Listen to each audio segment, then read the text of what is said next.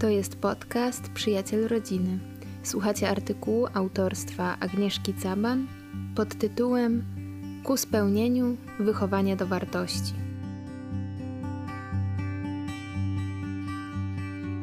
Linda i Richard Ayerowie zasłynęli stwierdzeniem, że nauczanie wartości to najważniejsza rzecz, jaką możemy zrobić dla szczęścia dziecka. Nasza rola jako rodziców, dziadków i wychowawców jest w tym procesie kluczowa.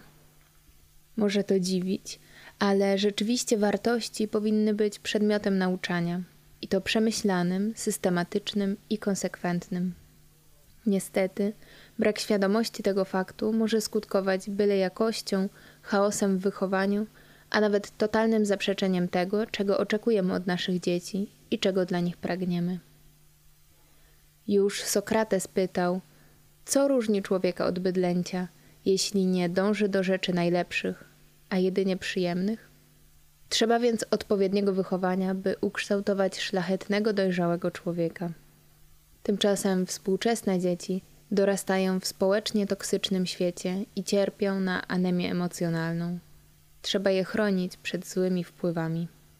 Zgodnie z katechizmem Kościoła katolickiego, roztropne wychowanie kształtuje cnoty.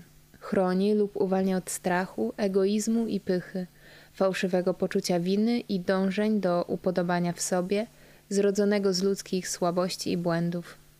Wychowania sumienia zapewnia wolność i prowadzi do pokoju serca. Afrykańskie przysłowie mówi z kolei, że trzeba całej wioski, aby wychować dziecko. Stajemy więc przed sporym wyzwaniem w czasach niekoniecznie dobrych wzorców, przymusowej izolacji, zagrożeń ze strony współczesnej kultury, psychologicznej niewiedzy, braku czasu dla bliskich. Dom rodzinny powinien dać przestrzeń bezpieczeństwa, rozwoju w miłości i do miłości, szacunku i więzi kształtujących fundament na całe życie. Oprócz rodziców, niezastąpieni są również dziadkowie, czego wielu z nas doświadczyło w swoim dzieciństwie. Jeśli my nie zajmiemy się kształtowaniem pożądanych wartości i postaw u naszych dzieci, zrobi to ktoś inny, kto zainteresuje je za pośrednictwem ekranu telewizora czy komputera, niekoniecznie tym, czego byśmy pragnęli. Nikt nie zastąpi w tej kwestii rodziców. Powinnością rodziców jest opieka, zasilanie emocjonalne i wychowanie, które polega na prowadzeniu swojej pociechy od dyscypliny i kontroli do odpowiedzialnej samodyscypliny i samokontroli. Odbywa się to dzięki świadomemu kształtowaniu umysłu, woli i serca, aby dziecko wyrosło na dojrzałego i szczęśliwego człowieka. Przed rodzicami stoi cały szereg zadań: stanowienie wzoru właściwych postaw, rozwijanie inteligencji emocjonalnej, przekazanie umiejętności rozpoznawania i nazywania emocji, panowania nad impulsami, dojrzałego wyrażania złości, nauczenie samodzielnego myślenia poprzez dialog, czytanie, zachęcanie do stawiania pytań, analizę przyczyn i skutków różnych zachowań. Nie bez znaczenia jest zdolność dobrej organizacji i pracowitości, które można wykształcić poprzez planowanie działań, obowiązków domowych, stałych zajęć. Kolejne na liście jest nauczenie dziecka norm i umiejętności społecznych, dobrych manier, umiejętności komunikacji z ludźmi. I to, na czym nam powinno szczególnie zależeć przekazywanie wartości.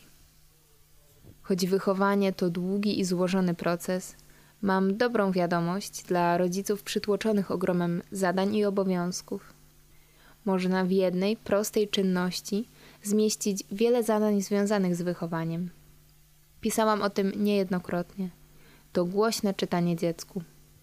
Uczy ono myślenia i dostrzegania konsekwencji. Rozwija wiedzę, myślenie, pamięć, wyobraźnię, wskazuje dobre wzorce zachowań. I to nie koniec.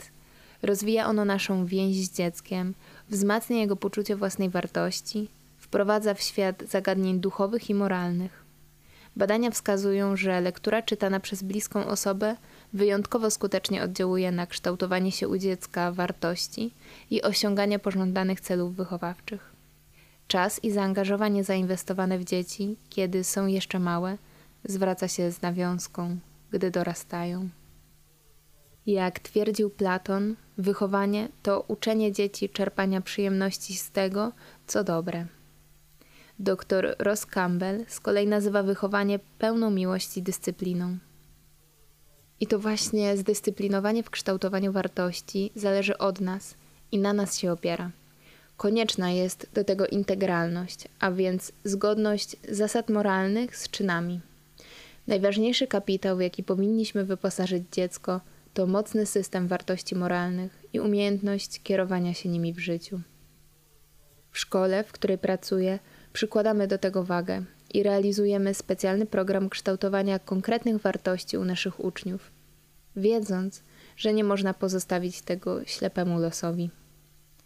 Wybraliśmy je, licząc się z potrzebami rozwojowymi i społecznymi dzieci oraz okresami szczególnej wrażliwości sprzyjającymi ich kształtowaniu.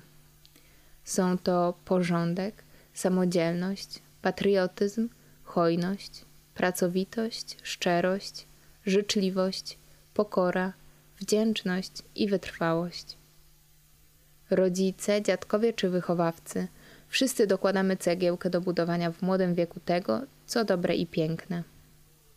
Jeśli robimy to wspólnie, świadomie, w sposób przemyślany, jednocześnie sami wcielając w życie to, co przekazujemy, tworzymy fundament pod jego szczęście i rozwój.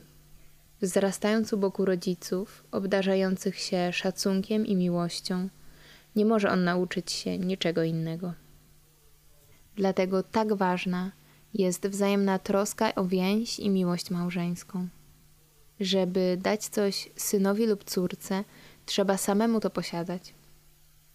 Budowanie harmonijnej relacji ze współmałżonkiem rozwija u dziecka poczucie bezpieczeństwa i miłości. Pamiętajmy, by tego nie zaniedbywać, ponieważ w ten sposób troszczymy się o świat ważnych dla nas i naszych bliskich wartości. Często obserwuję, że dzieci, które sprawiają kłopoty wychowawcze, czują się zagubione z powodu trudnych relacji w domu, gdzie brakuje jedności i miłości. To automatycznie przenosi się na ich świat. Kiedy czują się dobrze ze sobą i w swojej rodzinie, nie próbują zwracać na siebie uwagi całego otoczenia różnymi niepożądanymi zachowaniami, ani nie zamykają się w sobie. Nie mają też problemu ze zrozumieniem samych siebie i nie obwiniają się za to, co dzieje się w małżeństwie rodziców. To my, dorośli, jesteśmy odpowiedzialni za to, jaki świat wartości przekazujemy swoim pociechom poprzez swój styl życia, decyzje, charakter, podejście do pracy, sposób spędzania wolnego czasu i jakość relacji ze współmałżonkiem. Nie da się kształtować świata wartości bez samodyscypliny oraz własnej pracy nad charakterem i nawykami. Bądźmy mądrymi przywódcami w naszych rodzinach. Doskonalmy się. To jest jak najbardziej w naszej sferze wpływu. Szersze spojrzenie na ten temat proponuje nam współczesna literatura. Możemy w niej odnaleźć wskazówki, jak stawać się najlepszą wersją siebie i ofiarować dziecku czy wnukowi to, na czym nam rzeczywiście najbardziej zależy i co buduje u niego zdrowy i piękny świat wartości oraz drogę nie tylko do szczęśliwego dzieciństwa, ale też dobrego, spełnionego życia. Tekst autorstwa Agnieszki Caban, opublikowany w magazynie Przyjaciel Rodziny, wydawanego przez Centrum Życia i Rodziny. Nowe podcasty ukazują się w każdy poniedziałek.